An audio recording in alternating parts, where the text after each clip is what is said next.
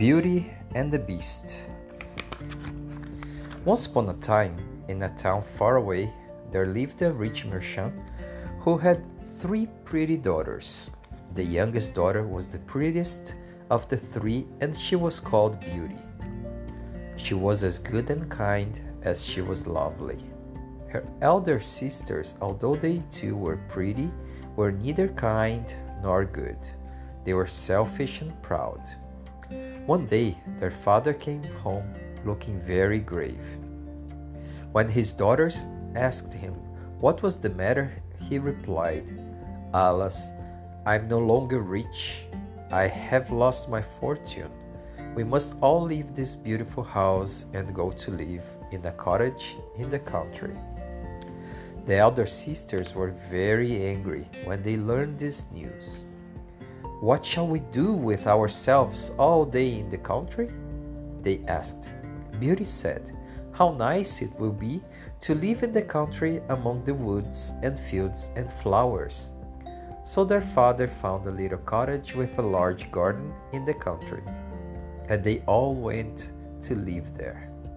The father worked hard in the garden, and by selling his fruit and vegetables, made enough money to live comfortably.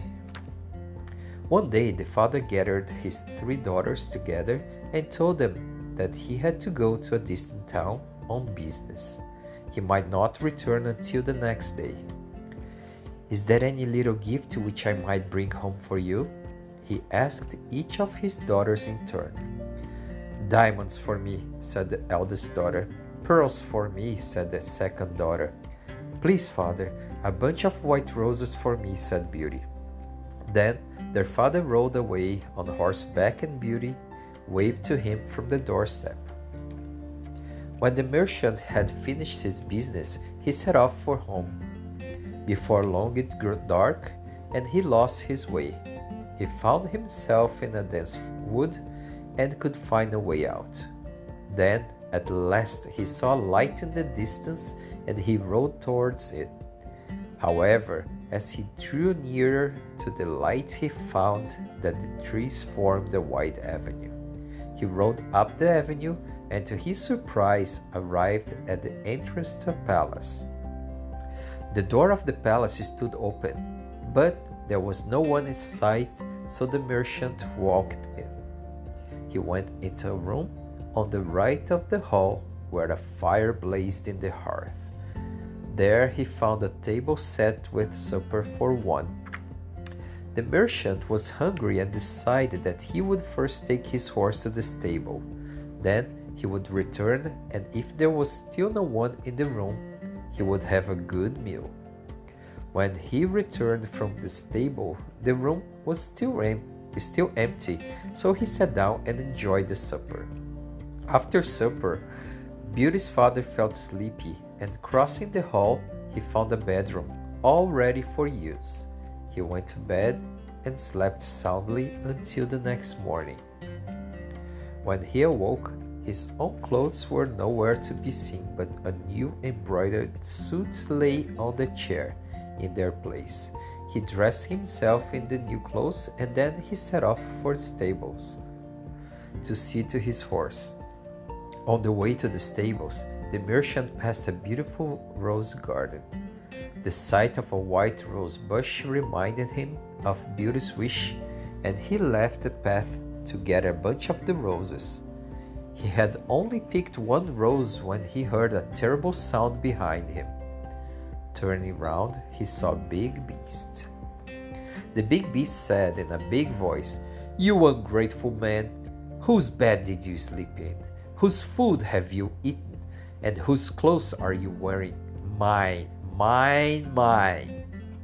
And you repay my kindness by stealing my roses, you shall die. The big beast looked so fierce that the poor man was terrified. Please do not kill me, he begged. Your life will be spared on one condition, replied the beast. You must come back here in a month's time bringing with you whatever shall first meet you on your return home. Beauty's father could not do other than agree to this. As the merchant rode away from the palace, he thought about the promise he had given to the beast. Then he remembered how Beauty had stood waving to him as he left home. An awful thought struck him. What if it's Beauty who first greets me on my return? Meanwhile, Beauty waited at the window of her room, watching for her dear father to return. When she saw a figure on horseback appear in the distance, she skipped down the garden path. Yes, it was her dear father returning home, but Beauty could not think what was wrong with him. He looked so tired and sad. Father, are you not glad to see me? asked Beauty. Glad, oh my little Beauty, cried the poor merchant. When they reached the cottage, the merchant told his daughter of his promise to the beast. But you shall not return with me, Beauty, whatever happens, he said. Beauty, however, insisted that once a promise was made, it should be kept. Finally, her father agreed, agreed that at the end of the month he would take her to the beast. The end of the month came all too quickly, and the merchant had his beloved daughter set off through the woods. Towards nightfall, Beauty and her father arrived at the palace in the wood. They walked in and found a dainty supper for two was laid out on the table. As they sat at the table, a terrible sound was heard at the door. It was the beast. The beast turned to Beauty's father and asked, Is this the daughter for whom you gathered the white roses? Yes, said the merchant. She need not be sorry, said the beast, for everything in the palace is for her use. Her room is ready now. Good night. When Beauty reached her room, she found it more beautiful than any she had ever seen. Quite tired out, she was soon fast asleep. In the morning, Beauty and her father had break breakfast together. Then they said goodbye. When her father had ridden out of sight, Beauty went to her room. On one wall hung a mirror, and beneath it, in letters of gold, was written, Little Beauty, dry your eyes. Needless are those tears and sighs. Gazing in this looking glass, what you wish shall come to pass. These lines comforted Beauty, for she thought that if she were very unhappy, she could wish herself at home again. The days which followed seemed long to Beauty, yet the beast had left many things for her amusement. Sometimes she read and sometimes she painted. Some days she played outside in the gardens and on other days she gathered the beautiful flowers. Each evening, at supper time, the same sound was heard at the door, and a big voice asked, May I come in? And each evening, Beauty trembling answered, Yes, Beast. Then they talked together. Although the beast's body and voice terrified Beauty, his words were so kind that she soon grew less afraid of him. Am I very ugly, Beauty? The beast asked the one evening. Yes, beast. And very stupid? No, not stupid, beast. Could you love me, Beauty? Yes, I do love you, beast, for you are so kind. Then will you marry me, Beauty? Uh, no, no, beast. The beast seemed so unhappy that Beauty felt very miserable. But I could not marry a beast, she said to herself. The next morning, Beauty looked into her mirror. I wish I could know how my dear father is she said. Then, as she gazed into the looking glass, she saw a sad picture. Her father lay ill in bed, and no one was looking after her, him. Beauty cried all day to think of his pain and his loneliness. When the beast paid his usual visit in the evening, he saw how sad Beauty looked. What is the matter, Beauty? he asked. She then told him why she was so unhappy and she begged him to let her go home. It will break my heart if you go, Beauty, said the beast. Yet I cannot bear to see you weep, went on the beast. You shall go home tomorrow. Thank you, beast, said Beauty, but I will not break your heart. I shall come back within a week. The beast looked very doubtful, for he was afraid he was going to lose Beauty forever. Take this ring, he said sadly, and if you should wish to come back, lay it on your table before you go to bed at night. And now goodbye, my beauty. That night, Beauty looked in the mirror and wished that next morning she might wake up in her father's cottage. Beauty's wish came true, for next morning she found herself at home again. From the very moment he saw her, Beauty's father began to get better.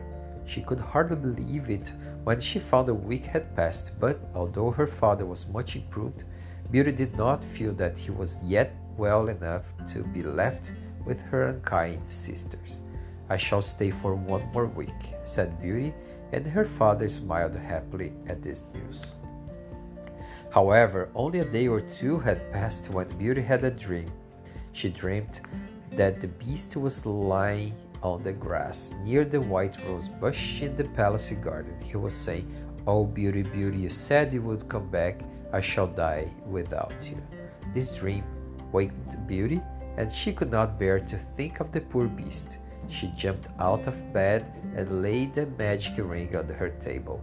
Then she fell asleep again. When she woke in the morning, she was in her own room in the beast's palace. Beauty knew that the beast never came to see her until the evening, and yet the day seemed as if it would never end. At last supper time came, but the beast did not arrive. Poor Beauty felt miserable. At last a sudden thought struck her. What if her dream was true? What if the beast was lying on the grass near the rose bush? Beauty ran out in the garden in the darkness of the palace garden and made her way towards the white rose bush. There, lying on the wet grass beneath the rose bush, she found the beast. She knelt down beside him on the grass and put her hand on his head. At her touch, the beast opened his eyes. I cannot live without you, Beauty, he whispered, so I'm starving myself to death. Now that I have seen your face again, I shall die content. Oh, dear beast, I cannot bear it if you die, said Beauty. Please leave, and I will marry you. I love you, I really do. You have such a kind heart.